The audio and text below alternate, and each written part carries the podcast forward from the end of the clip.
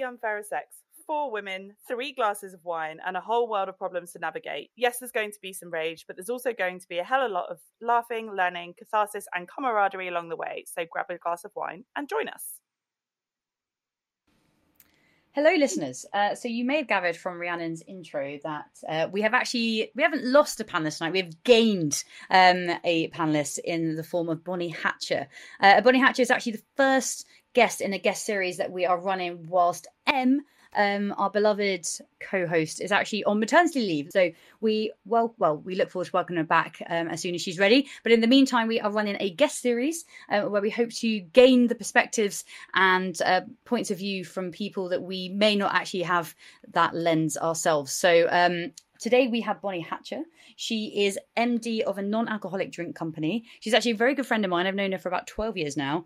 Um, and I've invited her along today to talk to us about what it's like being single at 35, um, her experience with egg freezing, and everything around the topic of being a modern woman. So welcome, Bonnie. We are very happy to have you here.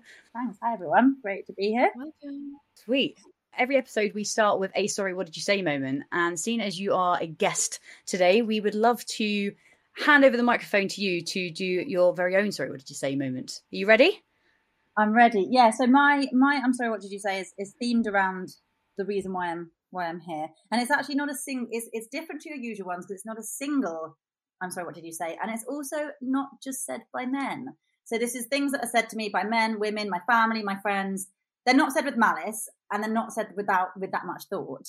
Um, but we're in a society where we're in society as like an instinct to mate and reproduce. So therefore, in our society, the norm is to be in a relationship or to want to be in a relationship. So the kind of things oh, you'll have all had these at times in your life, I'm sure. Or you'll meet someone soon, or why are you single? Are you dating yet? Maybe if you do this, you'll find someone. And what I find really interesting is that if that you don't hear the opposite of that. So you don't hear, oh, don't worry, you'll break up with someone with them soon and you'll be single again. Don't worry and you don't hear why are you in a relationship. You never hear why you're in a relationship. Are you thinking about breaking up with them soon? Maybe if you do this, you'll be happy and single on your own. But you never hear those ones because as soon as someone's in a relationship, leave them alone. They're happy in their relationship, and let's just leave them to it. Whereas if you're not in a, if you're not in a relationship, you're everyone's problem. To the point that Ellie was saying that some of my my family had said again already. You can say that bit because actually it's you who heard it from yeah. my family. So, yeah. No, it's just so interesting because obviously we had a catch up before this call about like how your family and again some of the comments. It was never again as you said, it was never with malice, but the amount of times we were on like family walks or we met up and um I don't know, I was with your like with your parents perhaps or some of the cousins, and they would just say like, "Oh, you know, I feel really sorry for Bonnie. You know, she just hasn't found someone yet, but you know, she's a great girl. She absolutely will find someone soon, and you know, she's just kind of off at the moment doing her own thing." And I was like, it's just it was so ironic because actually every time I, I spoke to Bonnie or, or looked at your social media or had a conversation with you about what was going on in life, you always seemed super happy and you seemed like you were out there having the best experiences, you know, making the the, making the most of life. And it was just such a for me. It was what I was being told from your family members was like the complete opposite of what I was you know talking to you about so yeah, the perceptions i think are very different from actually the individual who is loving life and the family looking yeah. in looking in at you as a problem. Yeah, if you hadn't have met me, you'd probably have this perception of someone who's like really sad and you know miserable. And actually, I didn't have those worries. They're not my worries. I don't know why you're worrying about. I'm feeling sympathetic for me. I'm not worried about it. So yeah, it's funny. The the other thing I think you end up like I've heard people say is, oh, but they're so pretty. Like, why why can't they find someone? Like they're so attractive, and it's like, oh, so like what so what's wrong with them mm. or and the same the same thing does happen to men. I hear like oh why why are they not married yet? What's wrong with them? Um but it definitely it's definitely a thing with men. Yeah i mean to your point of i'm not anti men i'd love to meet someone but i i also feel really lucky in to, to live my life in my life and i live the life i want. I get to choose the people i spend my time with. I haven't got any in-laws. I haven't got friends of my partner who I don't get on with and I have to go and spend time with them. I can go on holiday when I want. I haven't got to be dictated about around when they want to go or where they want to go or the holiday allowance they might have. Like I can go whenever I want, wherever I want, with who I want. I can handpick my life. And I've not yet met anyone who can improve on that. It's quite a high bar because if you set your life to your own standard, you've got to have a, something really good to get better than the life that you've set around everything that you already love. But I've not found it yet. So I feel like people say, "Why are you single?" That's the most common one, and I say because I've not met someone that makes me not want to be single. My life's really good, and it's as good as it is. And you know, it's interesting. I was having a conversation with a friend yesterday about a similar sort of thing, and she's actually only twenty six, but she is a Muslim from a Somalian background, and there is a lot of pressure on her to get mm. married and have children. And there's this thing that's like, well, just someone will do. And uh, I don't know if you've watched Indian Matchmaker, but on Indian Matchmaker, they say, like, if you can find someone that's 70% good enough, then they'll do. And so I said to her, like, but it depends what that other 30% is. Like, what's the 30% that's wrong? Uh, is it that you don't like their knees or you don't like like you know is there a way they speak that annoys you or is it something way worse than that and they aren't willing to do a whole load of stuff that you really enjoy? And it's like you shouldn't have to give up going to a certain place or hanging out with a certain person or you know all that stuff to be with someone who's 70% fine. Like i'm that's that's yeah i'm not up for that Firstly, those pesky knees come up way too often. We can't all have sexy knees like you, Nana. Actually, I think what Bonnie is describing is a life full of people and full of experiences and um, people that she wants to spend time with. And I think, unfortunately, like again, you know, that thing of like, oh, when are you going to start a family? It's like, well, I, you know, I've got my partner. Surely that's enough. You know, everyone's always expecting more from you, and it's always centered around these relationships that you have um, with with a male partner, often, but obviously um, can be a, a female partner as well. So I think we need to start to tackle, like, we need to start breaking down what lonely actually means because having an enriched life, which is just full of people um, and friends and good, you know, good humans, that's that's that's a great life. I think a lot of this ties into actually that seventy percent that you talk about, because if you use that same thing, if my life at the moment, I would say is like ninety percent, it's close to hundred. I love my life; it's really good. So if I call it 90%, I've got to meet someone that is over not just 70%, they've got to be 91 plus percent to be better than what I'm already living. So I think it's like a case of looking at not necessarily what that 30% is, but what actually is your current life at? Like, or are you the kind of person that actually is really quite lonely, you're struggling, there's a lot of things you'd like to do that you can't do when you're single, and your life is actually just 50%. In which case, if you meet someone that's just 51%, you're going to be happy because it's better than where you were before. So it's an improvement. Whereas the, the trouble I find is actually I'm living such a good life. It's very hard. There's a very limited gap of things that are going to make it better, um, not worse. And often you date someone, it drops down a lot lower, and it's definitely not even at sixty, definitely not even at seventy percent, and it and it's less good. Um, so I think it's that it's how unhappy are you out of a relationship, and how much do you really want that relationship to kind of what is settling. Settling is only lower than what you're currently at, I would say. I, I really love already i'm absolutely loving this episode because a, a lot of what uh, and I, I say it constantly in previous episodes that there are always really sad news stories or things where something is going wrong and we need to fix the system but actually this is kind of this is demonstrative that women are becoming more empowered.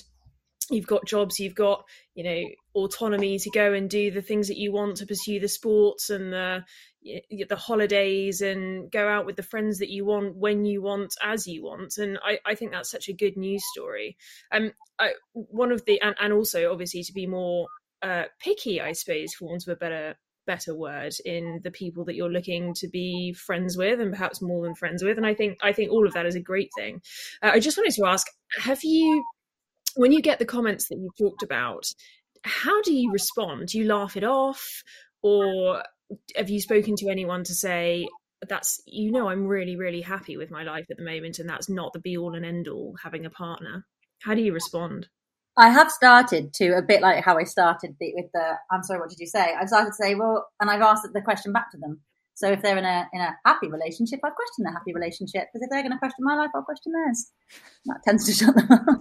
And I think that's a great response. And actually, that's uh, what I was just thinking is like Ellie, you mentioned. We, well, we've all just mentioned about um, questioning what lonely means you can be in a relationship and be lonely, really lonely, and feel like you've got no one around you, especially if you're unhappy. You can also be really happy in a relationship, but still feel lonely because all you've got is the two of you. And for one reason or another, there's nothing else happening and you don't feel like you're seeing anyone and nothing's different. It's the same every night or whatever. And some people are really happy with that but some people aren't and i think we forget that actually when you're saying bonnie like uh you know why aren't you in a relationship yet what you know it's okay you'll find someone soon well you know actually the a, a lot of people are in these really unhappy relationships where things where they do, don't discuss things where they don't understand each other where they don't trust each other to go out and see people or you, you know there's so many things and and i think that's often forgotten about and whether i think bonnie i think your your response is fabulous like well you know I, you know, when are you breaking up with him? When are you, when are you going to change your relationship? Um, yeah, you're so pretty. You could be with someone else. it, it, doesn't actually. It's not actually meant to be like a finger up to them. It's just meant to be like a reflection of what you're asking me. I'm now pointing it back at you, and they go, people tend to go, "Okay, yeah, fair enough, fair enough." They don't answer. They just realize what I'm doing is just saying mirror right back at you. So, and, and do people do people cotton onto it? Do they get it? Yeah, so they'll just sort of be like, yeah, okay, that, yeah, and they won't even answer that. It's not, it's not meant to be answered. It's just like a here's it back at you, and they go, okay, yeah, I, yeah, understood. I find it slightly insulting that they just think you're like walking around unhappy. Like that's the assumption. I do, I don't, and I don't want to speak. I don't want to speak for Bonnie, but I don't. I don't think they're saying it maliciously. I don't think they. I don't know. What are your thoughts, Bonnie? When, no, but there's an under. There's an undertone of, of like you need to give this person sympathy or your sympathies because because they're single and they're on their own, and it's just like oh my god, you I should don't know, it just, milk it at Christmas and your birthday. Just really get those gifts in because I'm so lonely. Please, could you get me those new Bose headphones? Otherwise, it's going to get worse. That's the great idea. Although it's not going to help my case for living my happy single life. I think um, actually we didn't we didn't I didn't fully answer your previous question about the age thing. It definitely is an age thing more so. And I have people who are, are more similar age to me going, do you know what? I love what you're doing and and they'll message me say by the way i'm really proud of what you're doing because you seem so happy genuinely so happy and you're doing great things and i'm a little bit envious that you get to do all those things but it's the my my, my family or my you know parents friends who who who say those kind of comments and as you said the one that's worse is when they say oh but you're so pretty and you think well um if i'm pretty it must be my shit personality that's failing me that that's the only other side, you know, that must be where it's going wrong. So actually, you're kind of insulting me by saying that. Um, I remember my little sister broke up with her boyfriend, and my mum's first question is, "What did you do wrong?" And I think there's also this assumption when like relationships break down as something that like like the woman did um, to not hold on to her man, and that is so fucked up. I have got a twin sister, so it kind of actually is she's married and she's got children. So if anything, that really kind of highlights more of a gap than if you you know don't have that situation. And um, she has always been my worst critic, as sisters are. And she was living with me at one point, and I dated this guy, and I was dating him for about three months, and and it was like it was going fine. It was nothing official, but we were just you know we had a few dates uh, every know, few days a month, and then he ended it by text. We hadn't actually texted at all with any WhatsApp, so I get this random text through. He ended it by text while I was on the way. Douchebag. While I was on my way to a friend's funeral, which he knew I was on my way to, and um, with no real reason. Double douchebag. Yeah, yeah he they always come back. It's about seven months later. He came back to apologise, and they always do. I'm like, oh, now you've realised, but too little, too late. See ya. Um, but my sister was like, yeah. but I don't understand. You you weren't even weird, and I was like, no, no. And she was like, no, but so why did it end? And I was like, why do you think everything else ends? And she was like, I just thought you because he was a twat. Yeah. She was like, I just thought you suddenly just turned psycho on them, and that's why it was all ending. And she's been so much nicer to me since. Like she's realised you're actually quite normal. It just happens. And I was like, yeah, I'm really glad that you've that you've been part of this. I mean, similarly, actually, my mum signed. My mum talking to family. My mum then took her turn to help out, and was was insistent that I sign up to Muddy Matches because she'd heard it's this fantastic dating app. Muddy Matches is Muddy Matches. That's what it kind of says, like they're farmers and countryside chaps. Um, and I was not that inspired by it, and you have to pay for it. So she, that doesn't that doesn't sound like a ninety one percent. I'll be honest. Yeah, we were already only hitting kind of max of 70, 60, 70 percent at that point. But so I said, not not for me. But if you pay for it and you do it, you've got you've got photos of me, you know about me. You can set it up and you can run it. So she went on it and she went, "Oh, this and this exciting! Oh, look at him!" And I was, I went over and she went, "What a lovely cow that is!" And I was, she was actually more excited by their pets, their cows, their farmyards. And I was like, "This And then she got she reached the end of it, and she was like, oh, "I've been through them all." And I was like, "Yeah, there aren't many." She went, "No, there's not very many. I thought it'd be easier than this." And I was like, "There you go. Now we've." So it's only when they actually experience what you're going through they're like, "It's not as easy as I thought it would be." So there we go. And on the like turning it back on them, I think I, I honestly I can't think that there's another a, a better response. And I've I've definitely used it when someone's asked me when I'm having children or like why I haven't got children, and people have said I've said, well, why why do you? Yeah. Like Mm. it's it's like it's it's the same question. Like people don't realize that that, that that's not it's not an okay question to ask. And I think yeah, turning it turning people's questions back on them is is often the way to go. Mm. I was going to say around the children one, it's a particularly interesting one because probably about five or ten years ago, I would have, if I'd have heard someone saying, "Why have you got children?" I'd have been like, "Well, duh, because that's what we do: get married and have children." Like it was just so ingrained that I didn't even think about, do I want to have children or do I not? I was like, when will I be having children? Because that's how. It's not just how society is. It's like I said before, like it's an animalistic inbuilt thing that we are made to want to have children. So there, there's something else that wants it. The second you go, do I want them? And obviously, I had the fortune of being a twin, living with my sister, with her two children, very young. And I was like, this is hellish. This is absolutely awful. Why would you choose this? And I'm still trying to weigh up the pros versus the cons. Whereas it didn't used to be a thing. I was like, obviously, I'll have them. And now I'm like, really? Why would you? If you can give me a really good answer why you want to, that isn't just they look after me when I'm old, then I might just take it more seriously. So I've got a very, very close friend uh, who had tried for kids a number of times and really struggled. Um, and then they decided they were going to go for it. And I had said, you know, what what about it? What about kids made you want to keep going? Because it, it just having sort of miscarriages and difficulties in conceiving and all that stuff sounds so awful. Um, and they said, well, we thought about it. We thought the last time we thought we'll give it, we'll give it, we'll keep going because we we went through all these kind of pros and cons and really we couldn't think of any reason to have a kid and then we thought well the reason we had it is because we wanted someone to look after us when we get older and i such as i i don't know it seems like a really odd reason to Like, prove and double selfish like Double- so you really, already yeah. you already want to have your own child Yeah. rather than adopt um and then on top of that you're doing it because you want to be looked after yeah like it's and in a time where the world is falling to pieces But I was, Like- I was also thinking the amount of money it costs to raise a human to adolescence, at maybe 18, probably more like 20. Stick that amount of money in a decent long term savings account and you'll be grand in your retirement. Go, Bonnie wants to Yeah. say something. Go, Bonnie. Hear me out. Right. a bit like nursing homes, care homes. Everyone goes into care homes when they're like a bit too old to be there. Find something a bit like a Mm. care home, but all the people who haven't had children have got lots of money and they invest in some nice, like little, like commune up together with all your mates. But when you're old enough, like not old enough that you can still party a bit, whiz around in your Zimmer frames, pop on the 90s hits, have a brilliant time with all your mates, no children, all your money. Now we're talking. Are you are you suggesting a new a, a new business idea? Is it the, the Bonnie Hatcher home for the home for the firm as opposed to the infirm? Yeah, I like that. You heard it here first. Don't take my ideas. Let's take it out of the pod. Keep it secret. I'm ready to launch it.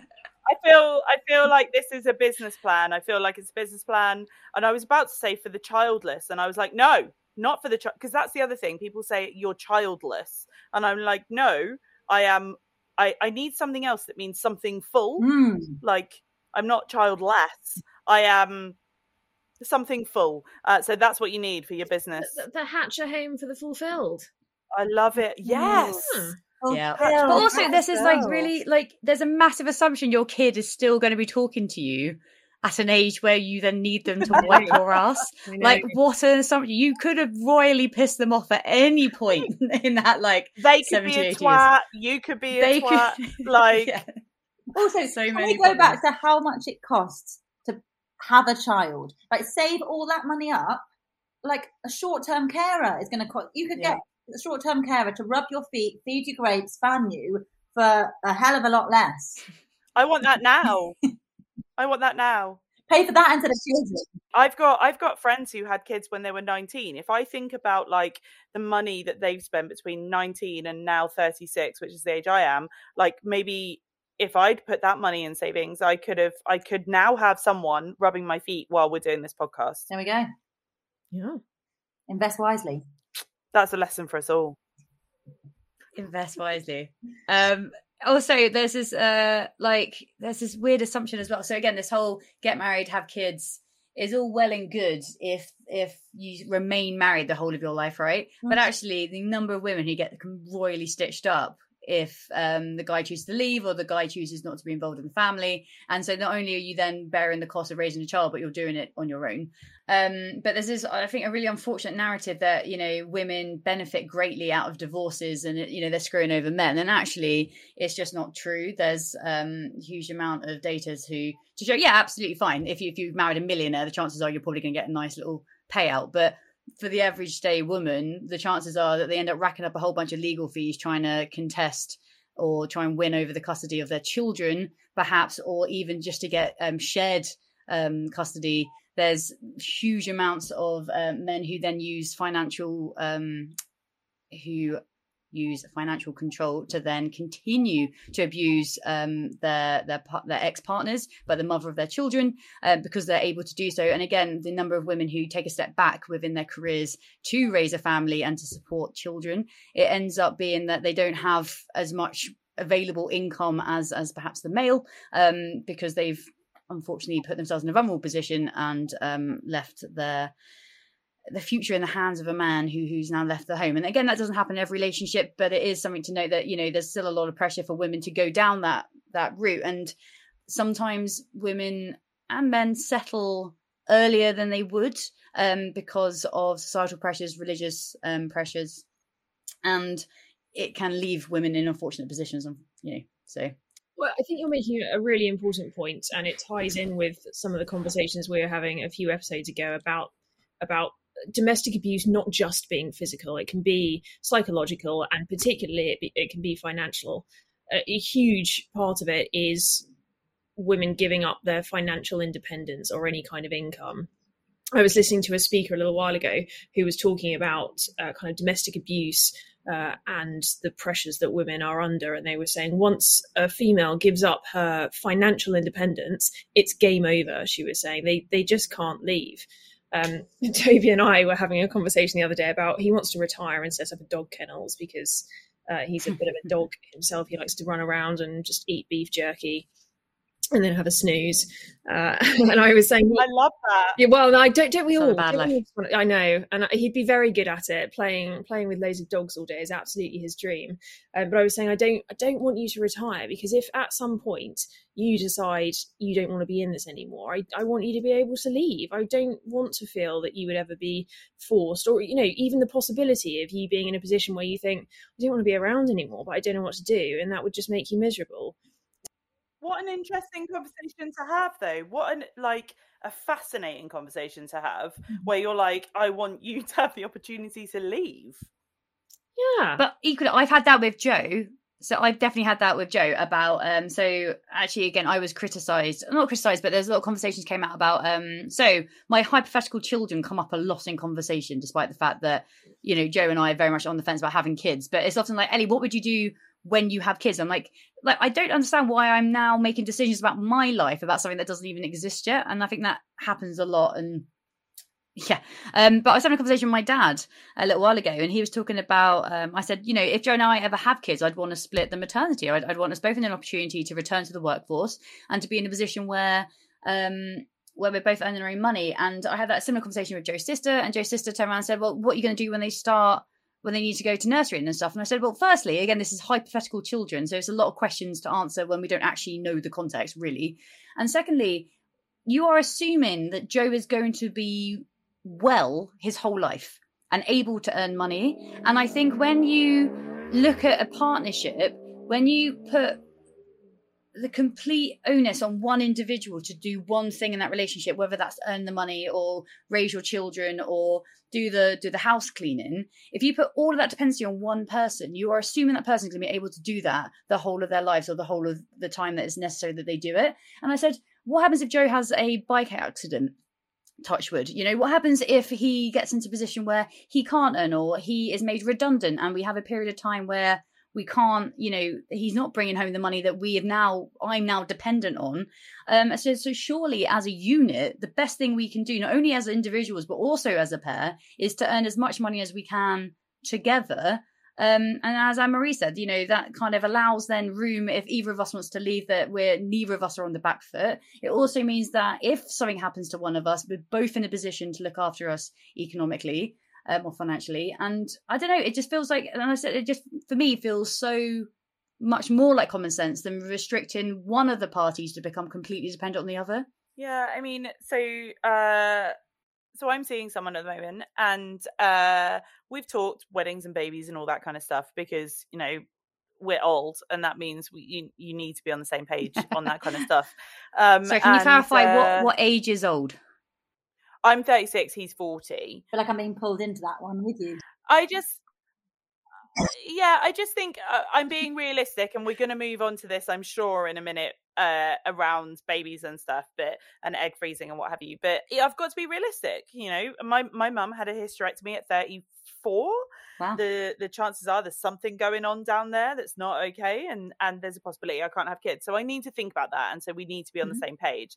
And so we have talked about it, and we have thought about it. And I mentioned to a friend in front of him the other day, oh well, you know, if if we have kids I'll go back to work and he will he'll stay at home.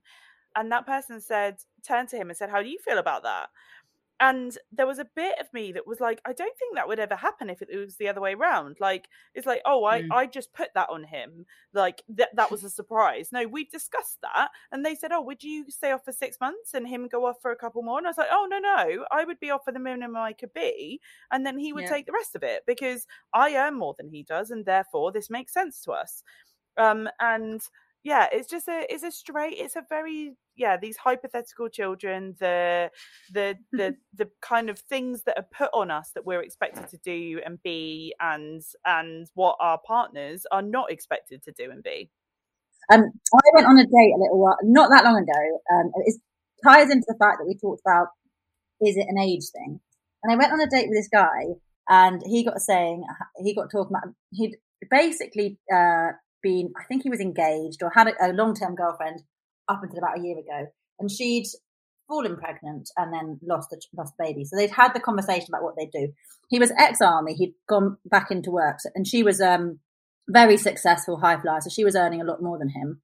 And they talked about what they'd do when with, with the baby. And he said, Well, of course I wasn't going to give up my job, was I? And I said, What do you mean, of course you weren't going to? And he said, Well, I've got my pride, haven't I?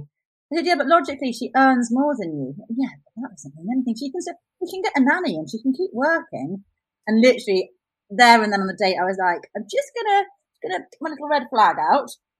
Too many red flags. This isn't gonna go any further but we can carry on the rest of the dinner and then, or the rest of the, you know, finish the drink and then, then we can go home. He was, he was so surprised. And I was like, why are you surprised by this?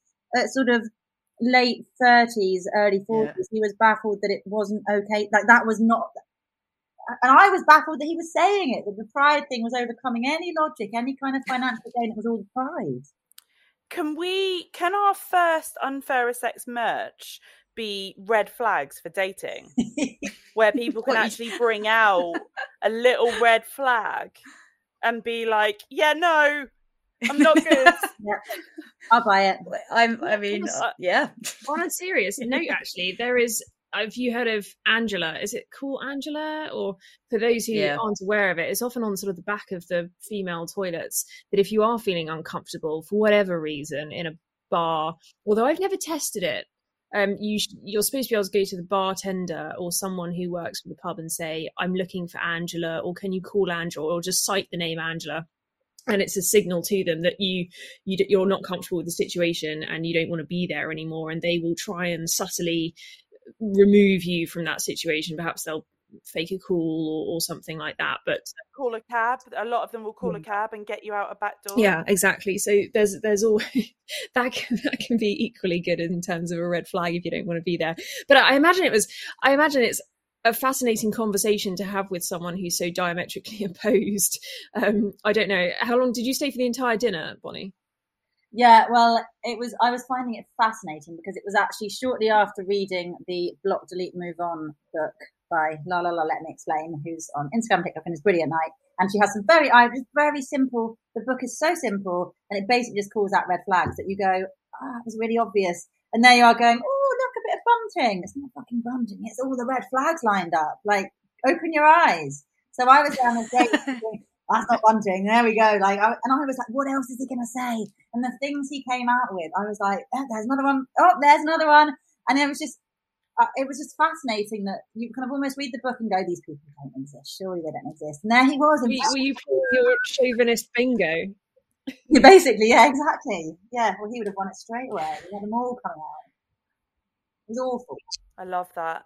That is what we definitely can do. We could do an unfairer sex dating bingo of all the of all the ridiculous things people say that they would never take any Let's do that. and you know um, I mean, uh, I've got one to add. I've got one to add that one of my friends told me the other day that uh, he said that when when his partner has a child, he expects her to spring back like as soon as possible, and if she didn't, then he would expect her to have plastic surgery. Oh my god!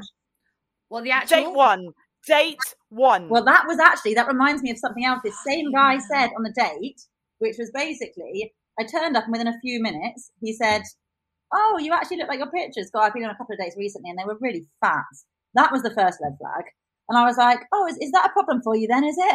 And he was like, well, of course it is, because I want someone who, who takes care of themselves. And I was like, why does someone who's a bit overweight not take care of themselves? That's not a reflection. And he went, no, no, of course it is. Of course it means it's how they take care of themselves. And I said, well, what if they, what if they have an injury? So they, they're actually quite, you know, they're quite fit and active, but they can't train at the moment. Or they have a baby and they, you know, put their weight on. He went, no, no, that's fine. That's fine. I'll be up at six with her at the gym. We'll work out together. We'll motivate each other. I said, oh, great. That sounds fun. Getting up at six every day and going to bed at nine because you're so tired. He went, no, no, we won't go to bed at nine. We'll get into bed at nine. We'll have amazing sex. We'll be in such good shape. And then we'll go to sleep.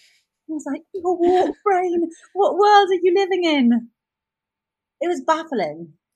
There are some there are some days I am really grateful that I met Joe when I met Joe, and I like I've completely I I basically met him in in a bar, um, and that's it. That that's very I, I never I never got to go through what most people do today, which is obviously meet people online. Um, although I read this stat today, which is interesting. So uh, you've got um, uh, if you meet someone online, you're six times more likely to get divorced than if you meet in person.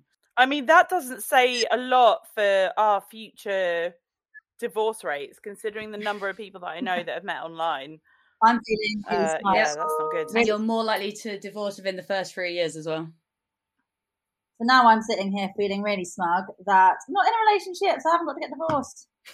but Bonnie could have, we could have like a, a, a, a not married party where everyone can just wear amazing dresses uh, we can have lots of incredible cakes. We can like all the stuff that you have in a wedding, but just without the man. And have a hen do where all my people, all my people can come to my hen do, and then I can have some speeches where people just say nice things about me. That's like the perks of the wedding, like nice dresses, nice cakes. People say nice things. You get drunk and go home. Like I'm okay with that. Uh, Anne Marie made a really good point. I don't know which episode this was, but it was a little time ago. Is uh, why do we only celebrate um, things which center around relationships? Like, why don't we celebrate people who start businesses more, or you know, um, write their first book, or you know, learn a new hobby?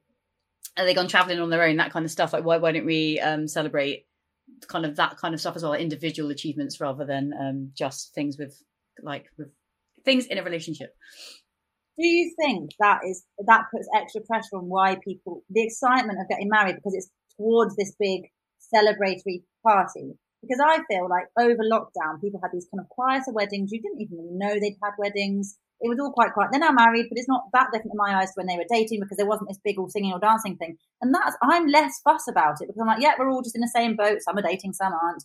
And definitely weddings put this extra pressure on. We're aiming for this specific key part of it so I, as I said, I was with I was with my last boyfriend for 18 years.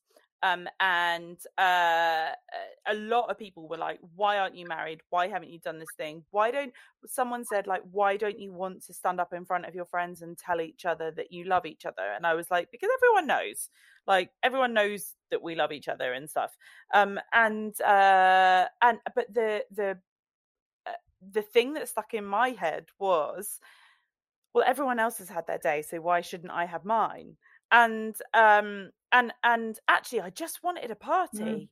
Yeah. I don't. I didn't need a wedding.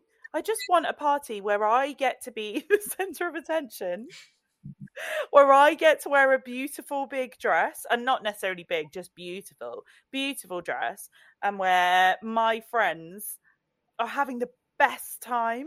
That's all I want. I want everyone to get pissed. I want everyone to have amazing food, and I want to wear a big dress. That's all. I'm absolutely with you, and and I. So many people, I think, look forward or imagine their wedding day, and they imagine less the rest of their life spent with one person. Yeah. Um, this is the problem. I think that we're we're raised in a society to still want those things, right? And we're considered to not have achieved um, certain milestones in life if we remain unmarried or if we remain um, childless. Um, and I think it's such a shame that again that we don't celebrate individual achievements more and, and those kind of milestones. It's still an expectation that you know if you're not married and settled down by the time you're 30 and you know you're not planning your kids um, and what children you're going to have, then you're missing out on something that you haven't quite fulfilled what it is in life that you should be achieving and it's absolutely that's right for a lot of people and we're not um you know we're not pooping on that but i feel for for the other people it, it's still such a strong narrative today that there is this sense of fuck you know am i doing this wrong? Like what is wrong with me? Why can't i achieve what i've been told i should have achieved by now? Um and as as anne marie said it, it kind of becomes so fixated on one day that you kind of the rest of your life then seems like oh what what else can you what, what else is there past marriage really is that why all the anniversaries are there to make you keep keep going for like new milestones So you get congratulations on on your wedding, and you get congratulations on your new home when you buy a new house. Because they're two things that are quite permanent. Once it's done, the idea is that stays the same. Whereas you don't get such, you don't do a party when you get a promotion because you might get another promotion. Or and so I think it's the same in sort of living life. Like life continues, and you continue to have fun. And no one says, "Oh, well done for having a really fun year," because next year might be really fun. And so, but also you're like, it's because it's the end. So once you're married, like that's the end thing. And then when you've got a house, well, that's the kind of end thing. Mm. Going to stay there married and, and in your house, and that's the thing. And maybe we need to have different figures of like, maybe birthdays should be a point for celebrating that you're here and you're happy and you're doing this, which they are, but that should be the point of like, rather than if you're single at this age, that should be a celebration of your life at this, at this age of what you're doing, rather than just a generic day of celebration. That makes sense. Your, your achievements. I mean, what I was, I was, I was about to suggest that we come up with some kind of business where we do celebrate those things, but I'm worried that there is, you know, there's there's already too many cards. Uh, you know, secretaries' days and teachers' days and all of these other things. But maybe we should start having parties for all this stuff. Like, how cool is it that you're ha- so happy and single at 35 like have a party for that why not? Or when i have a promotion like my friends are amazing and when i get a promotion uh, nine times out of ten i do get a card or i get a bottle of wine or something like they're they're amazing but that doesn't happen with everybody so like why don't we start celebrating those things a bit more those things that actually are like truly very important to your development um i'm not sure that getting married is a important thing to your development I I completely agree, and it's not just it's not just that we could we could change the narrative on the boring old standard celebrations. You know, like so you guys have run out of things to talk about. You're getting married, or sorry, your birth control failed. You're expecting that kind of thing. Make it a. Do you know what? Everyone goes through this. There's nothing special about you. Yeah, and then it would. So you've given up. It's because it's also it's because of this huge song and dance. Then if you haven't got it, you're like I'm. I'm fa- it's that sort of backwards law thing of if you're trying to get to something, as the, the entire time you haven't got it, you feel like you haven't achieved something. So really, if we're all going, oh, wedding's a brilliant day, let's all try and get married, then in, the entire time you're not married, you feel like you're not happy. Whereas if that was no longer a thing and it was actually a bit laughable, you want to get married, why are you doing that? Then not being married would be less of a thing because either way, you know, either way you flip the coin, it's it's just it's all good.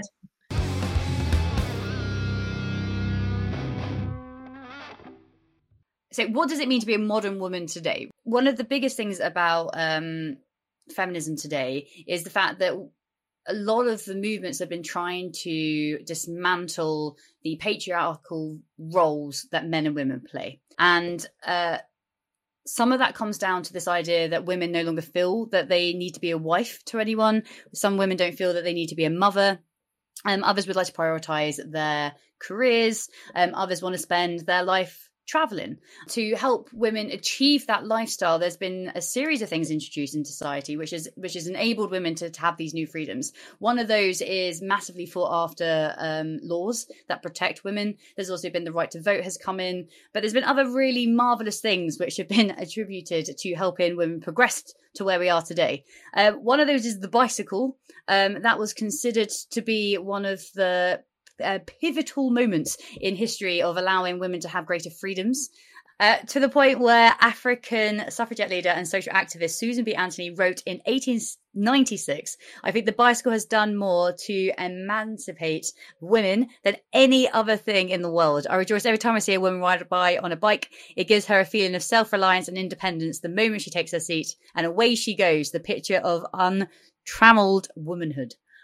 And for anyone who hasn't listened to episode, I think two of uh, policing women's clothing, we cover more on the bicycle and clothing around the bicycle in that episode. So go back and listen to it. Absolutely. Um, that, that's brilliant because actually at the time, um, not only did women feel they no longer needed a male escort to get around and they were able to go further away from home, but the fashion also changed. And there was Frances Willard who wrote, um, if women ride, they must, when riding, dress more rationally. So it actually gave uh, women the opportunity to actually start dressing in things other than corsets and very heavy undergarments, which uh, helped. The other things was actually, no, before we move on, there's this brilliant thing. So women were warned that riding bicycles were immoral and that doctors even went so far as to say it could lead to a terrifying medical condition called bicycle face, a special risk to women's appearances and complexion. And that was definitely covered in our recent episode. Do we know what bicycle face was supposed to be? It basically means that your face flushes. Just makes it means you get a bit hmm. hot. Yeah. But but you know, a, a red face is not sexy. Uh, if any of you have ever, you know, found that a red face is sexy, you're wrong. I Uh, disagree. um, I think you can have a bit like it's uh, no, a red face is fine. Um, other things that have helped uh, women find uh, independence and more freedom. Uh, the electric washing machine it gave time back to women within the house, Yes. um, and allowed them to go uh, yeah, to take on more hours at work. And again, this is like such a sad thing because I, I was again a conversation the other day about uh, when men went to war, women stayed at home. It's like no, women work their fucking asses off. And like the problem we've got is that there's been such a, a thing that women have never worked throughout history, and it's just a load of crap. There's been a small proportion of women who, were able to not work because they had enough money uh, within their families to enable them to do so. But there has been a lot of women who have had to work their entire lives and just never been able to spend that money. That money's gone straight into a um, another pot that they never got to claim. So Uh, I thought you meant something very different when you mentioned washing machines for independent women, and I definitely thought you meant the vibrating washing machine joy. I thought that was what the angle was with that line. Whoops! Double advantages. I mean, absolutely. Uh, actually, I don't have sex toys in here, but I, they should be added to the list. Um, other things I have is uh, the birth control. So the birth control pill. Um, technology also enabled women to open up avenues for online activism, community building, career opportunities uh, for women who couldn't necessarily work the nine to five. Um, it also increased awareness and engagement around women's rights issues, and obviously we've got things such as like Me Too, uh, Times Up, social media movements as well. So technology has greatly um, enabled women to connect a bit better. Uh, the sanitary pads. Uh, which is actually this one pissed me off a little bit because the first pads were made uh, by nurses in France to actually help stop the bleeding of men. So, despite the fact that women have bled our entire lives throughout the whole of history, it took men bleeding in war for us to try and think of a solution to uh, control the blood flow. where did they where did they bleed from? Just everywhere, and they uh, or Yeah, I don't. Like, I don't what- yeah, I, what was the problem? uh, like, were they bleeding from their butts? Were they bleeding? Like, what was happening? They were they were in war, so it was just like arms and legs and Just everywhere, everywhere, and then they blood were like, "Oh, we need a pad to cover this." yeah, we need we need something to help control the blood flow. And then from there, they created a Oh, pad for like that, a huge plaster. like a huge plaster thing. Yeah, Okay. It's like she's the man where she, you know the guy sticks the tampon up his nose to help absorb the blood. Okay. Fine. Fine. Fine. Yeah. Fine, fine. But what, the irony of this is that women have had this problem literally since the dawn of time, and it took men to bleed on battlefields before we took the. I was like, oh, maybe we should find a solution to uh, to help bleeding people.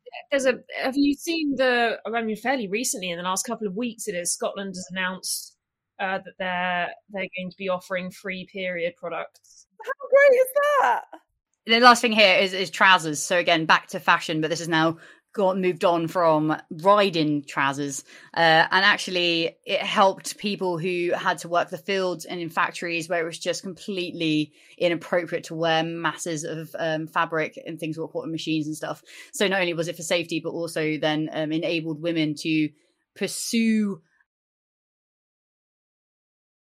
And actually, I didn't know this, but Joan of Arc famously cross dressed in men's armour, tunics, and hoses. That I did know. But when she was burned at the stake um, by the English in 1431, one of the most damaging charges against her was that she was wearing men's clothes. What a hoe bag. What? What a hoe bag. Yeah, so why has it been a liberation for women? So I think that was a really interesting list. And again, I don't think anyone can really deny that um, with the advancements of uh, things like technology and the introduction of the pill and uh, sanitary products, it has enabled women to, to leave the home in pursuit of their careers or an education is actually one of the um, the biggest advantages to women is that they're able to they're able to go and get um, an education which can then lead to obviously better career prospects for themselves. And actually, what I found really interesting about this is that not only did women then gain greater financial freedom because they were earning their own money, what we actually found is that the, with when they were able to look after their own birth control and choose when they were to have their children, it actually gave them again greater opportunities to delay putting their lives on hold. And um, I know some women and, and some couples don't believe that having kids puts your life on hold. But if we're looking at this uh, from the fact that a woman literally, and I know a friend of mine who is already decided that like her next house has to be the house that they're going to stay in for the next 10 years because she doesn't want to have to move again before she has kids she's also turned down a promotion in preparation for having a child um, so women absolutely do start to slow down and put their lives on hold in preparation for children um, and actually, Bonnie, we would love to hear a little bit more about egg freezing because on top of birth control, there are obviously new medical advancements today that enable women to have children a little bit later, um, actually to have children on their own if they would like to. And it'd be really interesting to hear about your journey having your eggs frozen and anything that you'd like to share around that experience. Sure. Um, so I, what was really interesting, I froze my eggs um, just this year. So I was sort of 34, 35.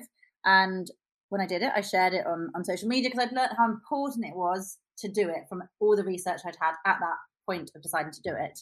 And a phenomenal amount of my friends came back and said, Oh, I've done this, I've done this, I've done this. And I was like, Why have you told me?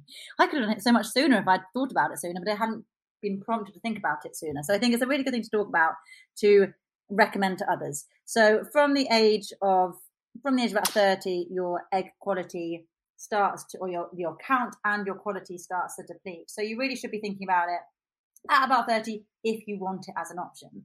And you basically have to freeze fewer and you have more chance of getting more if you do it earlier. If you haven't done it yet and you're hitting sort of 35, 36 plus, you can still do it, but you'll probably have le- your, the, the quality will be less good. So you need more and you'll get fewer. So that's kind of why timing is so important. And it's really expensive and it's really expensive and you have to take that that burden on as a you know if you're obviously if you're in a relationship you might be in a relationship and think we don't want children yet we're making the decision to have them later in which case let's freeze our eggs or let's freeze our embryos which have an even greater chance of kind of surviving and, and um, turning into children so if you know the partner that you're with you can freeze embryo, embryos and they are a more successful freeze rate. Um, but if you're if you're single and you want to have kids on your sorry, when you say embryos, do you mean the kind of fertilized, ready to plant? Yeah. So you can freeze eggs, you can freeze sperm, you can implant them and freeze them as embryos. If you are in a relationship, you could freeze the, the sperm that you want to have it with and the egg together, and then you have the embryo of the child you two would have, and you can have you can then implant it later. Or if you're single and want to have a child on your own, you could get a donor sperm and it, and then you could implant, then you could freeze that embryo, knowing it was going to be with a, with a donor sperm. If you then meet someone and you can't have children, you then would have an embryo that isn't with their sperm, but you've paid the money to have that embryo, so you get to have whatever you want, to be honest. Um, or you could freeze just eggs, but at every point there's more chance of things happening. So you basically freeze your eggs, you have to unfreeze them, then turn them into an embryo, and then so that every chance there's more things happen. So that's why if you freeze it as an embryo, it's just a little bit more secure. So they're the kind of things you have to be thinking about. And I recently learned that the quality of men's sperm also declines at a similar rate. So from about the age of 30, men's sperm quality declines. And it can mean that there is not things that, you, well, for a start, it can mean that you, they have difficulties um, with pregnancy, but also, or with, with, getting their partner pregnant. But also, uh, there are studies, I haven't got them here, to, you know, but there are apparently studies that actually later on in life, the children from their older age sperm can have problems. So actually, if you want to have a better chance of children with better quality of life, they should be freezing their sperm. But no one talks about it because why would you? You know, why is the pressure? No one talks about it. Pressure is always going to be on women, and so I've spent a lot of money freezing some eggs. It's the same process that people go through for IVF, and it's quite horrific and it's quite intense. I, I didn't really realize it was going to be quite like that, but it's incredible that people go through the same thing for IVF and don't talk about it because they don't feel they can because of the. It's a bigger conversation. Is if you're actually trying there and then to have a child, you don't necessarily want everyone knowing and asking and prying all these same things we've sort of discussed before. Um, but if you if you're freezing it to one day have a child, it's kind of easy to talk about it. A lot of people were very grateful. I was very open because they were like, I'm going through all this for IVF, and it's good that someone is just vocalizing what I'm going through. When you first heard about it and you thought that maybe freezing your eggs might be something for you, how did you go and investigate it more? As in, did you go and speak to a doctor, or was there a specialist you needed to go to? How did you take it beyond the conversation and the internet searches? That's a very good question. The reason I actually found about it was from an Instagram ad recommending that I donate my eggs. They're short of egg donors. And I thought, well, I'm not sure I will have kids of my own. I've got a twin sister who's got children, so my genes have been carried already. So I don't, you know, if I can't have my own children, that part has already been done. My genes have been carried down. Why don't I donate eggs and help somebody else? Because I know a lot of my friends have been struggling and going through all these trials and tribulations. So actually, I feel like I can do something good here. Um, I thought all the paperwork says you have until you're 35 to donate. So I was sort of 34, I think, at the time. Um, went through the process. It took quite a long time. So by the time it happened, I was going to be 35. And then I contacted them and said, Look, you're being quite slow. We've got until August. Hurry up, hurry up. And they said, Oh, no, no, no. You've got until you are 36. Like you've got while you're 35. So I thought, okay, well, now I've got a bit more time. I'm not in so much of a rush. I'll freeze my own because I have got time and then I'll donate afterwards one of the things I think I'm interested in is is it because when you so isn't it when you're over 30 it must be when you're over 35 you become a a geriatric pregnancy, right? Yeah. Um which is bloody depressing. Uh, but is that why you've got to your 35? Are your eggs shit after 35? Is that or or you're they're less viable or because isn't it a shame if there are people who are 39, 40 still have viable eggs, mm-hmm. but they don't want to have kids? They can't just chuck them out. Yeah, so I mean, obviously, give them to other people. Yeah, I mean, I'm not I'm not the expert on this, but I've got to a point where I've become a bit of an expert and friend because I was very open about it on social media. A lot of friends have got their friends to come to me and ask me questions. So I've been like, because so actually, Emily, to answer your question, I didn't really know who to ask about it because there wasn't anyone to ask, and I had to pay a lot of money to ask questions because that's what consultants charge. So I had to sort of work out all my questions and ask them in one go. And if I had one extra question, it was sort of yeah, quite hard to find the answers. So I've become a bit of a, a I've found more things out. So uh, from about the age of I think it's close to 35, your egg quality kind of drops off a little bit of a cliff. So it does hit quite hard. But um, you've got two things. You've got the egg quality. So you've got your, the score. I think that's the AMH score. That's the quality of the eggs. So you get a, a, score for that. So I've got a score for my AMH score and it's middle range. It's all right score. And then you've got your follicle count. So this is something I didn't know as well. You've got all these follicles and each month when you ovulate, one of your, one of your they all have eggs. All the follicles have eggs, and one will start growing a little bit faster than the rest. And they go, okay, off you go. So one wins, and that starts growing, and that produces the egg. When you get twins, it's sometimes because two grow at the same rate and release at the same time, but that's quite rare. And so what happens with the um, egg freezing is they stimulate you. So they all, you pump yourself with these hormones that make them all just keep growing. So you've got lots of follicles, all with um, eggs growing in them. tomato plant. yeah, like a tomato plant. And some ripen better than others. So some are bigger, Some are smaller, so you get the ones left, and then you have to take this other injection exactly 24 hours before, 36 hours before actually. It's a trigger inje- injection, and it pings them all to sort of the edge. So then when they go in for the retrieval, which is internal retrieval, they just pick them off like a little tomato plant, picking them off. And in my head, that's all that happened because they were like, "Do you want to know the detail of what happens when you're sedated?" And I was like, "No, no, you pick those out, and I'll just let me know how many you get." So you need to be sedated for the injection. For the retrieval, you are sedated. So For the retrieval. not anaesthetic, but Oh, I see. So Yeah.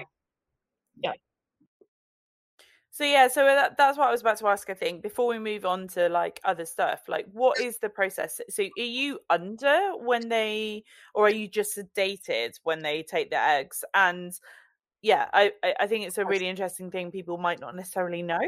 Sure. So um, if you decided you wanted to go ahead and do it, you'd find your chosen clinic. So you look online. There's there's all sorts of clinics to choose from. Some will take you with a lower AMH score, and others have to have a certain, you know, only do a certain number of follicles or a certain number of AMH.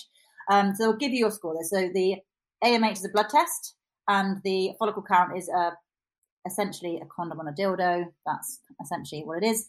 Wiggles around, does some counting, tells you how many follicles you've got as your base rate. Um, then you pay them lots of money. They send you various injections. So for two weeks before, you take one injection in your stomach for three days or two days, and then and you have to keep going in every two days to the clinic. They'll do more scans, they'll do more blood tests, and then they'll call you and say, right, okay, change your dosage to this or this, and then you do a second injection. So you're then doing two a day. One is to make them all grow, and one is to stop you releasing them. So um, that's the two you're having That's super interesting. For about two weeks, and then you're going in every two days and having these scores. So they're going, so they'll tell you, like you've got five on this side and eight on this side, and these are the sizes of them. And you, when you get them to, I think it's a minimum of 16 millimeters, um, or maybe smaller than that, however many it is, they can then retrieve them. So going into mine, I was expected to get eight. I actually only got three, um, which is why I was very disappointed because it was quite a palaver. I have a phobia of needles. The whole thing was quite horrific, and they got a lot less than I was expecting to get. A friend of mine did a retrieval at 37 and 38, and she now has 26 eggs on ice. So the age thing, you know, I've also got people in their 30s, you know, friends that are contacting me, they're in their 30s going, oh, my AMH score is this and my follicle count is this. Should I even bother? And I'm like, look, I'm not an expert, but that's quite low. But, you know, you do only need one egg to be successful. So it kind of depends on how much you want to have children. I've now got the decision of, with three eggs, do I want to do it again? And if I do it again, I have to do it for about four weeks because they can give me even more injections. To, they've done a test run. They want me to spend even more money on even more injections to do it for about a month.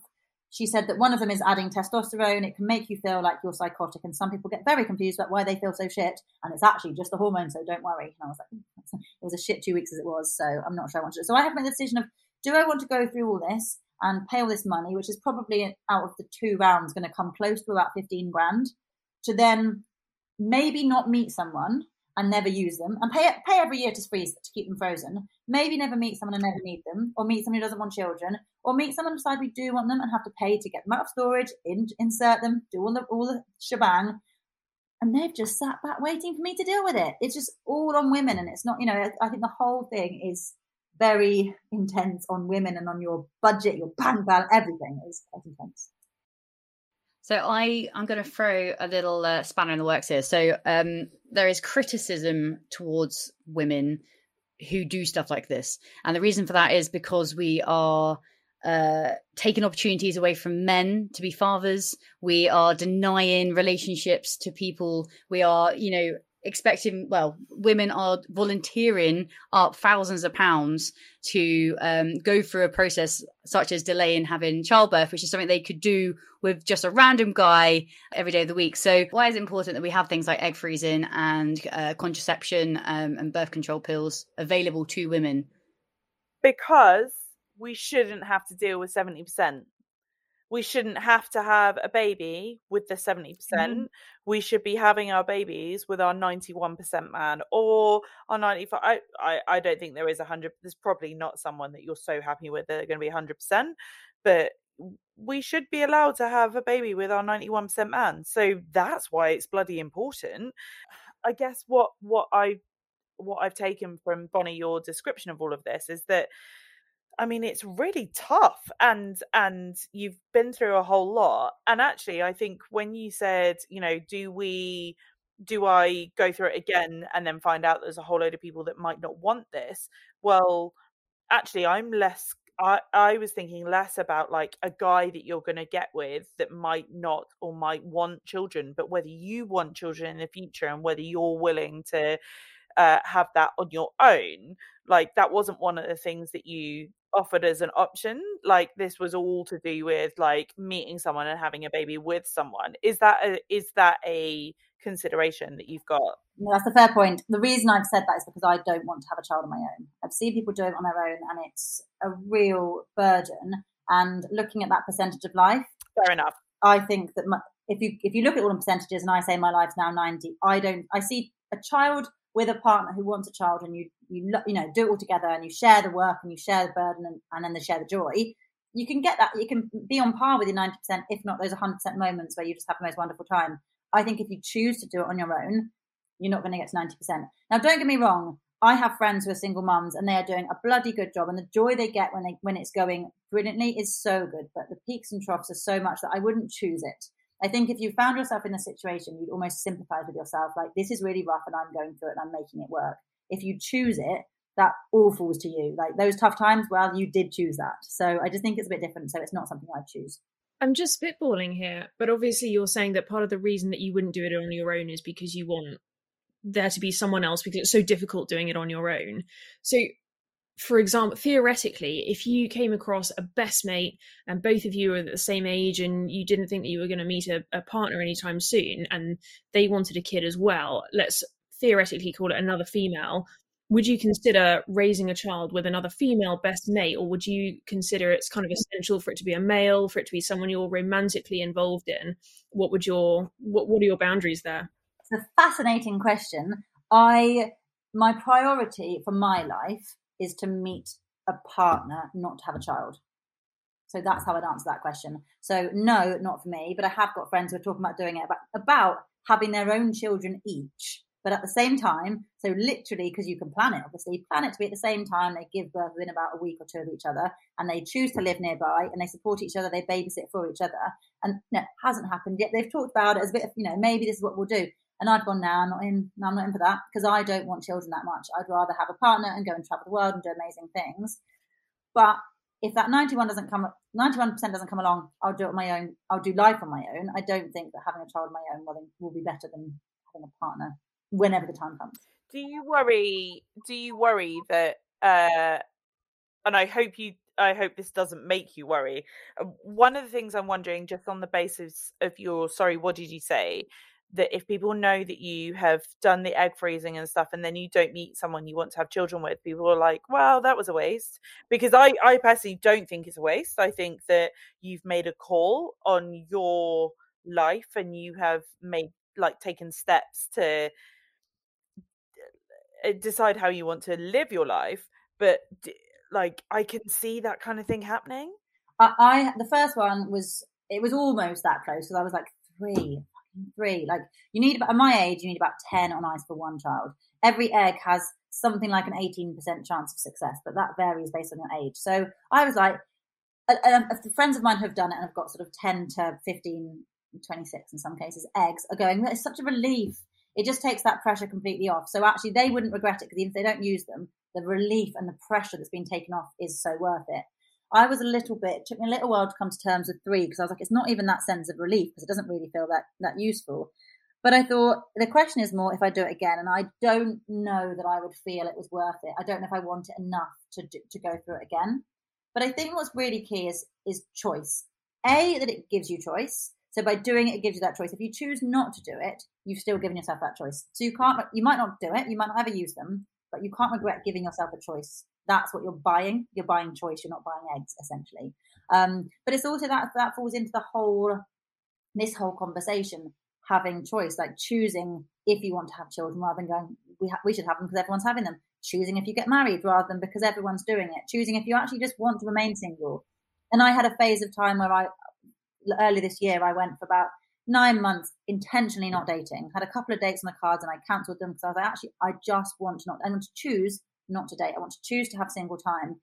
And that really was my happiest, that was the life changing moment for me in my sort of six to nine months being on my own and choosing that way and going, oh, this is really good. This is brilliant. I always thought I was living that life because I had no better option. I thought it was the life I had, had been kind of forced upon me. And when I chose to not date, it wasn't that different when I wasn't really dating, but not have choice anyway. But the fact that I'd chosen that way felt very empowering and felt much better. So I think whatever you do, if you do have children or you don't, if you get married or you don't, or you choose to remain single, as long as you kind of feel you have some choice in that. And if your choice is you want to date, make that little bit more effort and make sure you are going on dates to, to give yourself a better chance. Or go, but you know what? I don't need to and I don't want to, so I'm not going to. Joyce. I love that so much. This reminds me so much of an interview which Cher had with a woman called Jane Pauley.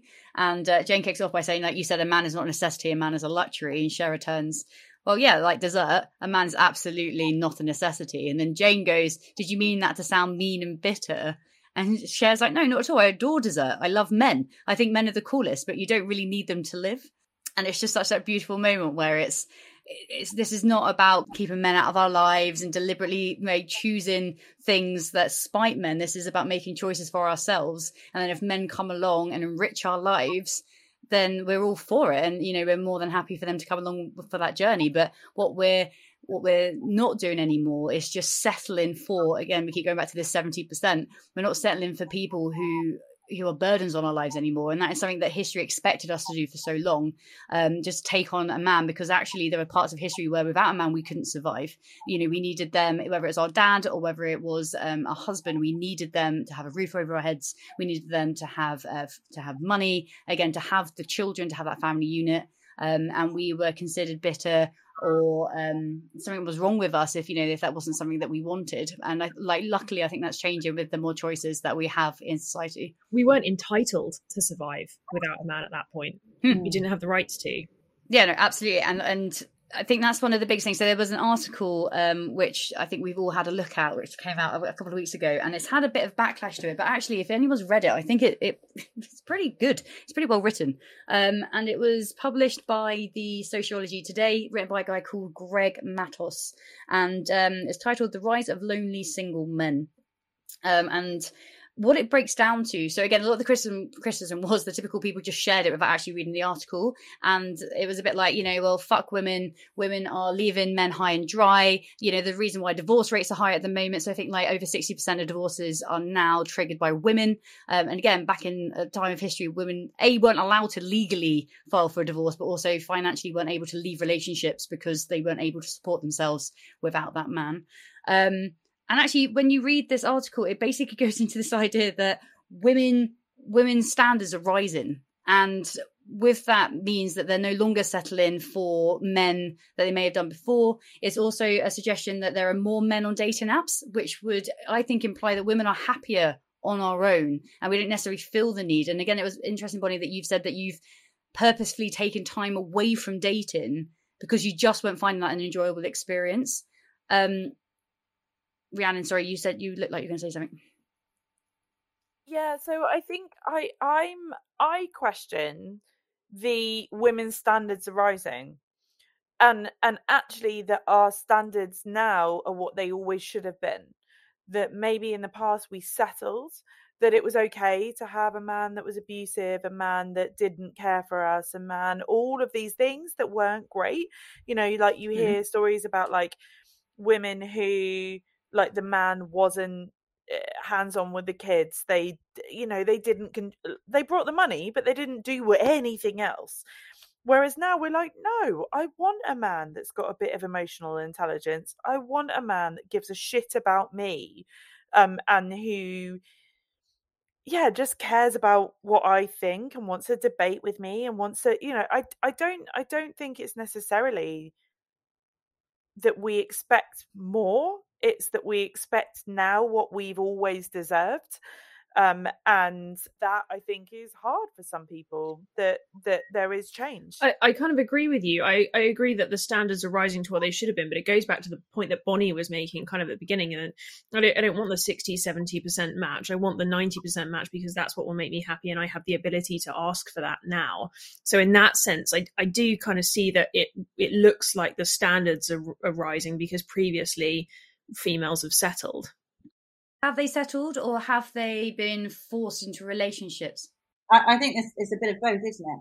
They're rising because they were too low before, but it doesn't mean that's a bad thing. They're going back to where they should be. They are exactly where they should be, and they're rising. It's a bit of both. They're, they're not. It's not a wrong Yeah. statement, I would say. I think there's a whole lot of people that are like, oh well, like there's probably men who are like, oh, women expect so much of us. It's like, no, we expect what we deserve and what we've always given you. You know, there's this, there's this amazing. I think it's from like 1954. This like women's, oh, women's housekeeping uh article where it's like 20 things you can do to make your husband happy. And it's like put a bow in your hair when he arrives and like make sure the the, the kids are away and they don't want to speak to them and you know don't talk to him unless he wants to be spoken to and provide him with a whiskey and give him a foot massage. And you know don't worry that you've looked after the kids and the house and every everything else during this day but you know you need to make sure you bow down to him this evening and i just think that that's what men have expected for a really long time and and i do, and i think we deserve a foot rub I do find it quite surprising that I I've been single for a long time. Most of the time, I've been single, but I, I find it surprising that so many people aren't single for that long. That it's surprising how much I've been single. When actually, I look at the people that I've dated and I look at my friends in relationships and think, really? Like, I mean, almost when I do ask people, why aren't you breaking up with that person? I mean, sometimes it's legit. I'm like, really? Like you're accepting that this your quality of life is low. Why why are you accepting that? Why are more women not single? do you ask your friends like uh, openly say you know this this person i'm concerned about or this person is clearly not making you happy No, I would I would actually say, and maybe unfair with that statement, that was probably more of the past. Most of my friends now, to be honest, if they're married, I'm not going to mention it because they're married and it's much harder to get out of, um, a little bit more costly. And if they're, you know, um, I don't have many friends who are just in. It, yeah, that was probably further back before they put a ring on it, and it was easy to have that conversation. But I do think that you know I can vouch for it. Being single is great fun, and actually, the thing that makes it more fun is more people being single with me to have a great time. So and i and also i think i i think i'd also like to point out so a few people have said to me while i was single are you having fun in inverted commas and i think that means sleeping with people and you know that's fine go and sleep with people and do what you want but also the fun i've had has included like going and doing shit like a velodrome experience and like going on holiday on my own and like doing stuff that I wouldn't have otherwise got to do. And I think that's all fun. Mm. Like like as as we mentioned earlier in the story, what did you say? Like how cool is that to be able to do all of that stuff?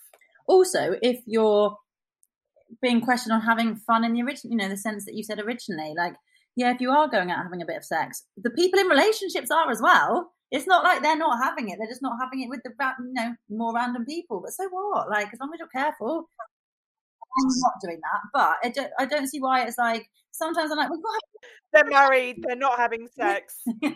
well yeah From what I understand, and bear in mind that we've only got one person on on this episode that is married. Hang on, I had sex at lunch today. Like working from home is one of the best things that's ever happened for my sex life. It was not with my washing machine. no. uh, actually, really interested. I was listening to a, a podcast the other day, and it was about um, it's from Louise Perry, and she was sat talking to a guy called Chris Williamson, and um, the whole conversation was about this idea that the uh, the sexual revolution hasn't actually benefited women at all. It's only ever really benefited men. Um, because like women and men are psychologically different and how we're programmed to think about sex and our ability to detach um, emotion from our sexual relations they actually said that like women who get thrown into hookup culture and are basically being told to suppress um, any attachments they might have with partners that they're sleeping with is actually causing more distress for women who are feeling like So, they have to. that? So it's a woman called Louise Perry. It's actually it's an interesting interview. Um, I would say it's worth listening to. It's on modern wisdom. Um, but it, it was just it was interesting because like initially apparently there was like the fear of getting pregnant would prevent women from sleeping to, with people. And one of the arguments that she gave was, and I, I've heard this before as well, is that if women were to walk up to a man and say, "Can I have sex with you?" the chances are the guy will say yes. But actually, if a guy turned around and walked up to a girl and said, "Can I have sex with you?" the chances are the woman would say, "Fuck off!" Like no chance. And it's because women are inherently more picky about the partners that they choose to have. And so when it was a point Oh where, no, that's not about pickiness. That's not about pickiness. That's about safety. Oh, 100. yeah, yeah, absolutely, I, I personally think if if a man came up to me in a club and said, "Will you have sex with me?" I'd be like, "Fuck no," because you're going to take me somewhere and I'm not safe. If I choose to go up to a man and say, "Will you have sex with me?" I maybe feel like I've got some kind of Control. control. Yeah, no, I think that's a really, really interesting point. Um, so yeah, I'm not saying what Perry is saying is correct. It was just a really interesting take on. So there's been a lot of feminism who have supported the sex revolution and said things like the pill and um, hookup culture is really great for women. And actually, some of the experiences women have had is is is not that um, lived up. And I think it comes back to I think women just having choice. And um, one of the things that Perry said is like women still get called sluts, right? You still get slut shamed, and um, that the double standard still hasn't gone away. So actually, how much have we actually dismantled there? Um, but I think again, what we've spoken about a lot today is it comes down to choice and women actually with the contraception pill and that being able to have birth control a little bit more, a bit more control over birth um, control, then it kind of gives them a bit more freedom and choice about how they want to be with their partners. I also think that the change is too broad. Being able to have sex doesn't mean all of a sudden women are going to start women are going to start enjoying it.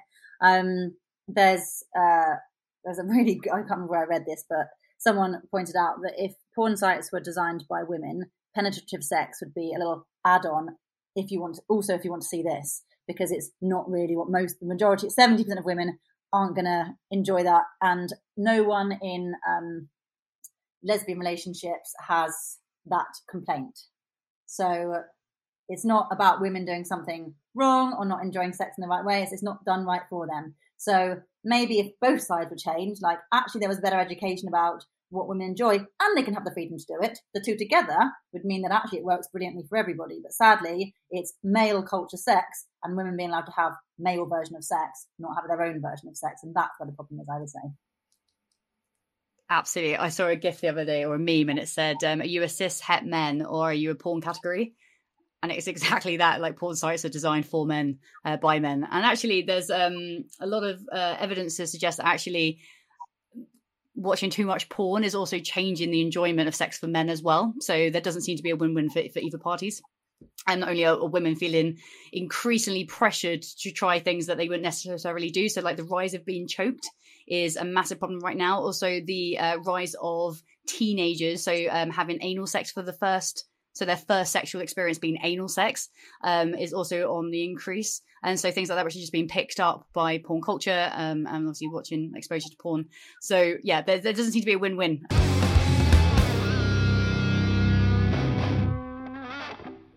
that, that was like a lead balloon that went down Wasn't Uh, it? yeah, absolutely. So um, I think what's interesting though, like going back to this article, is again this thing that um, the rise of lonely men.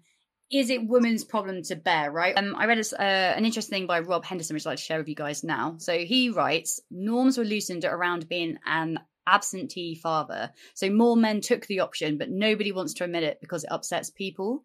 Instead, we retreat to discussions of poverty and economics because talking about family and parenting makes people feel weird and judgmental. But young men will only do what's expected of them.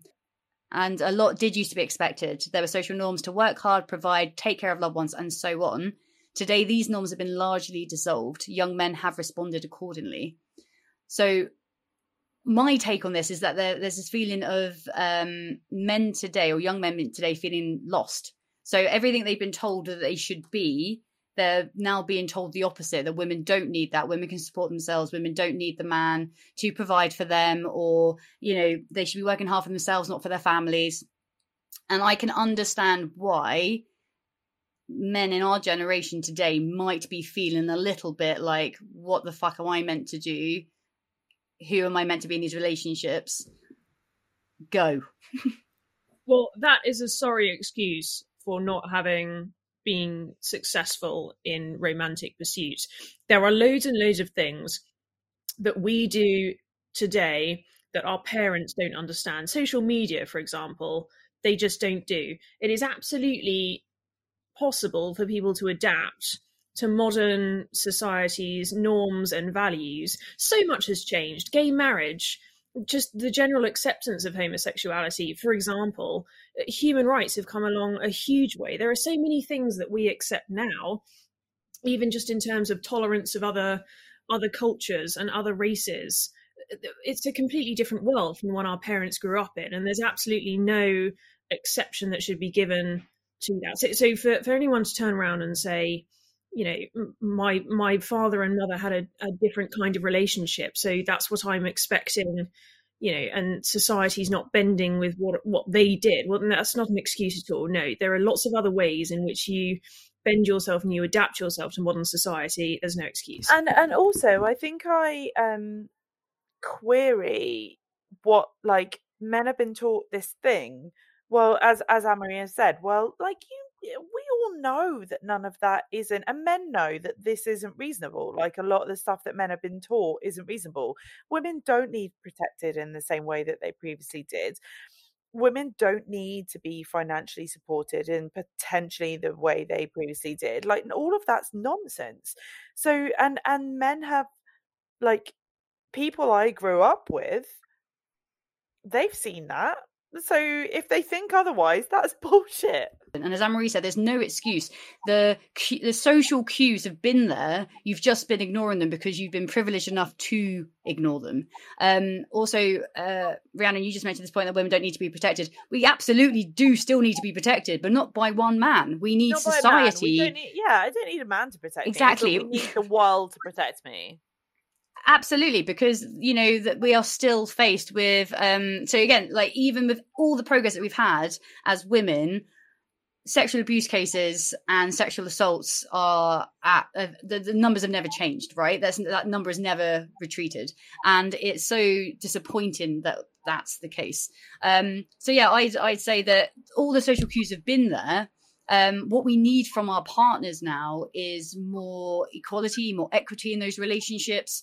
Um, we need people who aren't going to force us to live up to these patriarchal norms because sometimes they just don't work and sometimes they absolutely do but that has to be a conversation between the pairs about what works for that relationship and women shouldn't be criticized i don't think for no longer settling for something that doesn't benefit them. And actually, what's really interesting, I think the, probably one of the reasons why having a backlash for this is because men hugely benefited from being married. Research shows time and time again that men are happier married and women are actually more unhappy when they're married. So, of course, there's going to be a backlash to this because men are now losing the thing that they took for granted, and women were expected to just do because society told them they had to. And that's what the changes. And as yeah, Anne-Marie said, I, I think they just need to to catch up, and absolutely that is as everyone can help with that, but I don't think that's women's problem to bear.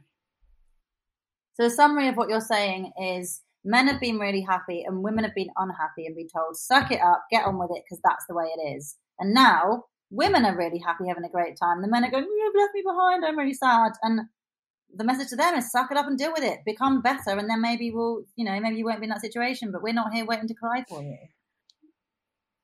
Is that a bit harsh? I mean, men, this, this, no, this isn't the end of the episode, but grab a glass of wine and be better.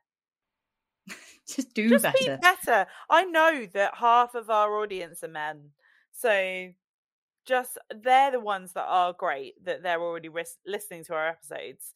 Uh, so maybe just like pass it on. Just tell other men to grab a glass of wine and be better. Yeah. There's also this i think it's it's doing a disservice i think when we say that um all men aren't capable. Men are absolutely capable. And as you said you know i've married one of those men. You guys are in relationships with some of these men. You know we have friends who are doing really great by um by people in their lives not just women but they're just an all-rounder great people. But there is a subset of of douchebags, right? And those are the people that we're choosing not to date with and not to have relationships with, not to settle down with. And so it is such a disservice, I think, to say that all men are shit. Not all men are shit. And actually, when people say boys will be boys, again, like absolutely not, because we've seen so many examples of, of good men um, that you can absolutely raise your own bar. You shouldn't have to wait for society to tell you what you should and shouldn't be doing for you to then feel comfortable to make those changes.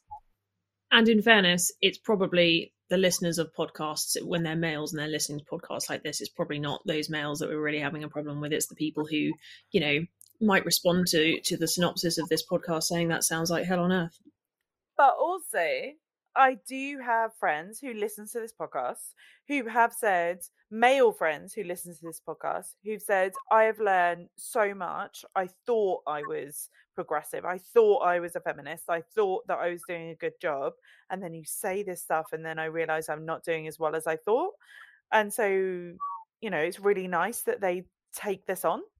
Here on my episode of Shit Ways Men Have Broken Up With Me, um, the guy who ended it when I was on my way to a funeral, had a daughter, like had a seven year old daughter. And I just wanted to turn it back to him and be like, would you have, would you have treated, like if, if a guy had treated your daughter like this, how would you feel? Like, how has that not entered your head that you've got a daughter, you've got the perfect example of thinking, how would I like her to be treated? It's quite simple. How would I like my daughter to be treated? And if I live my life on those, on kind of those values of treat people how I'd like my daughter, treat people how I'd like my daughter to be treated by other people, things would be good. But no, yet he, he felt that was okay. And it's, it's very bizarre. The ones that you think might be okay, still no.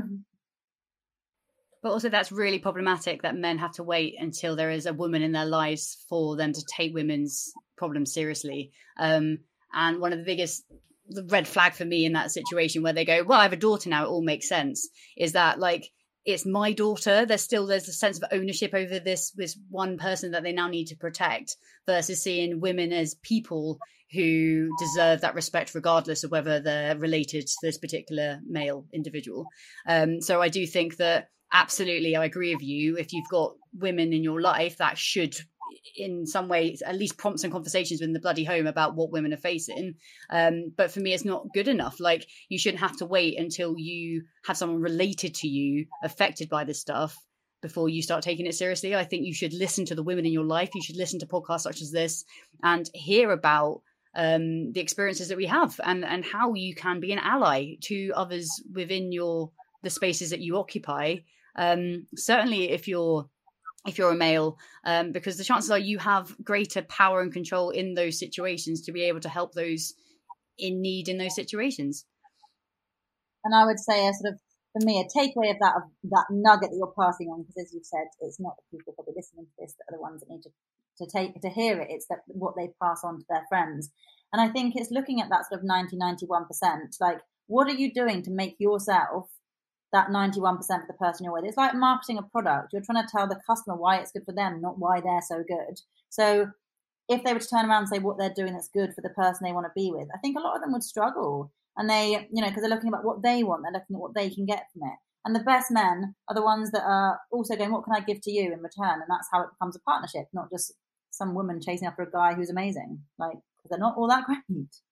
I feel like we should leave it there. You know what, guys? Deal with it be the 91% and i love bonnie that this is what we've got from your episodes is be the 91% that's i i feel like that's the main the main thing is there anything that you would like to leave us with is there anything I'd like to leave you with? I, I think, but I think we've kind of summarised it in that in that ninety one percent. It makes it quite simple. It's not complicated. It really is that simple. Like, be better, try harder, strive to be that ninety one percent, and then maybe you won't be so lonely. So, uh, our homework is grab a glass of wine and be the 91%. The alternative is grab a glass of wine and put all the money you're going to spend in on a child in savings. And then spend it on the Hatcher Home for the Fulfilled. Yeah. Island. we are the Unfairer Sex. We are not sponsored, so if you liked our show, please show your support by liking, subscribing, and sharing on all your favourite social media platforms. We are on Twitter at The Unfairer Sex. We're on Instagram at The Unfairer Sex Podcast, and you can email us, theunfairsex at gmail.com. We have a new Facebook group, which is called The Unfairer Sex. Please come and join us.